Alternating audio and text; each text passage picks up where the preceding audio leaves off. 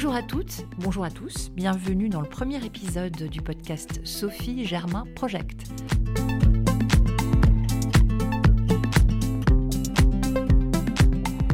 Sophie Germain, ça ne vous dit rien, ou pas grand-chose, et c'est normal.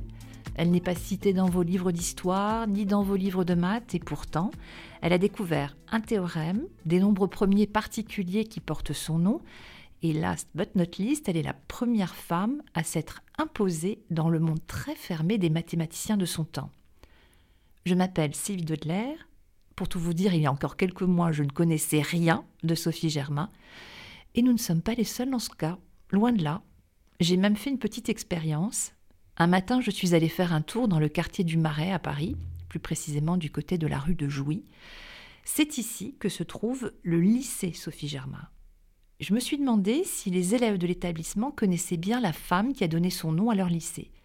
Ce jour-là, il faisait très froid. Il y avait un groupe de filles qui n'avaient pas cours et qui papotaient, assises par terre dans un renfoncement devant le bâtiment. Je leur ai demandé si Sophie Germain était connue des élèves du lycée. Bah non, elle n'est pas connue. Enfin, moi, avant d'arriver à Sophie Germain, j'avais aucune idée de qui c'était. Euh, mais il y, a une, il y a une affiche euh, d'elle euh, avec un peu sa biographie dans le lycée, dans l'entrée mais je l'ai jamais lu. je crois qu'elle avait, elle était euh, anonyme et qu'elle avait, euh, enfin, elle s'appelait par un nom de garçon, mais je sais plus comment. Euh. Elle s'est fait passer pour un garçon pour faire des études, il me semble, parce que c'était très mal vu à l'époque. de faire des maths quand on était une femme ou de faire des études tout court, il me semble, quelque chose comme ça. Mais je suis pas sûre du tout de ce que je dis. Mais c'est tout ce que je sais en tout cas. Et qu'elle a découvert des trucs importants en maths. mais c'est tout. C'est pas mal déjà. on avait fait un exposé sur elle en seconde, mais euh, je me un peu. On est en terminale. Non, on n'en parle pas bah, beaucoup. Enfin, nous, en tout cas, on a reparlé en philo par exemple euh, hier. Enfin, euh, justement, il demandait combien de personnes dans la classe connaissaient Sophie Germain, et en fait, il y avait vraiment une minorité qui connaissait sa vie en tout cas. Ben justement, la vie de Sophie Germain gagne à être connue. Et j'en suis tellement convaincue que j'ai écrit un livre sur cette mathématicienne dont je ne connaissais rien au départ. Moi, je suis une littéraire, comme on dit, attirée, modelée, formée, formatée peut-être d'ailleurs par mes études et mon goût pour l'histoire, la philo, les arts, et qui durant euh, sa scolarité est loin d'avoir fait des étincelles en maths. Alors comment en suis-je arrivée à écrire sur Sophie Germain? Je vous raconte l'histoire. Il y a deux ou trois ans, je suis allée à une conférence qui s'intitulait Les ados, la lecture et la science, quelque chose comme ça. J'étais allée un peu par hasard, j'avais pris la place d'une amie qui s'était désistée au dernier moment. Ce n'était pas une conférence à laquelle j'aurais assisté spontanément. Mais ce que j'ai entendu m'a tout de suite intéressée. Il faut dire que très vite, les conférenciers ont commencé à parler des filles, du cas épineux des filles.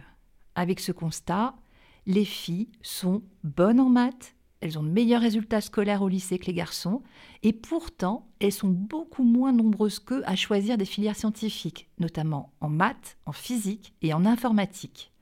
Je me souviens de cet exemple, une fille qui a disons 14 de moyenne en maths hésitera à choisir maths ou physique après le bac.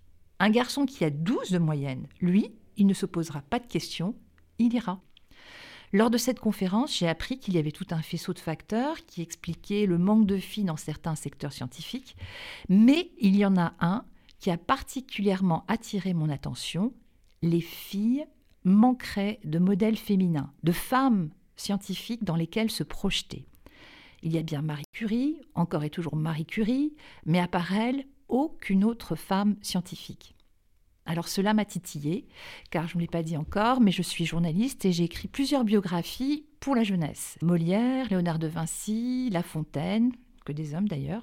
Alors quand j'ai entendu que les filles manquaient de modèles, j'ai tout de suite pensé à une mathématicienne dont j'avais déjà vaguement entendu parler, de manière très fugace, et qui avait pris euh, l'identité d'un homme pour suivre les cours de Polytechnique. J'avais trouvé cette anecdote euh, très romanesque et sans doute euh, l'avais-je gardée dans un coin de ma tête. J'ai retrouvé son nom, Sophie Germain. J'ai fait des recherches et j'ai trouvé son histoire formidable. J'ai tout de suite pensé que Sophie Germain était une véritable héroïne des sciences. Elle est autodidacte, elle est opiniâtre, elle est culottée. Elle surmonte tous les obstacles pour faire des maths en cachette, pour accéder aux cours de Polytechnique, faire ses propres recherches et entrer dans le cercle exclusivement masculin des mathématiciens de son époque. Elle rencontre les plus grands scientifiques, traverse des moments historiques exaltants. Son père est député du tiers-État. Elle vit près du Châtelet, à Paris, au cœur de la tourmente révolutionnaire. Plus tard, elle assiste à la création de Polytechnique, à l'avènement du Paris scientifique. J'ai vraiment pris beaucoup de plaisir à raconter sa vie, son parcours et son époque. Mais ça n'a pas suffi.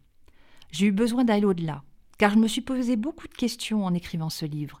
Pourquoi les filles ont eu tant de mal à accéder à l'éducation et au savoir? Pourquoi on a tout fait pour les dissuader, pour les empêcher de faire des sciences? Pourquoi les sciences sont depuis si longtemps la chasse gardée des hommes, surtout dans des domaines comme les maths et la physique? Qu'est-ce que l'effet Mathilda? Selon lequel les découvertes des femmes scientifiques sont systématiquement minimisées, voire détournées, volées par leurs collègues masculins. Qu'est-ce qui freine encore actuellement les filles? Pourquoi elles n'y vont pas? Évidemment, je n'ai pas de réponse à toutes ces interrogations, mais d'autres personnes bien plus compétentes que moi ont travaillé sur ce sujet. Des historiennes des sciences, des historiennes de l'éducation, des sociologues, des spécialistes du genre. J'ai eu envie de les lire, puis de les rencontrer. Ce sont ces spécialistes qui vont s'exprimer dans ce podcast. Elles vont répondre à toutes nos questions, nous donner des clés, des outils théoriques pour alimenter notre réflexion, les rencontrer, les écouter, réfléchir ensemble sur les femmes et la science. C'est ça le podcast Sophie Germain Project.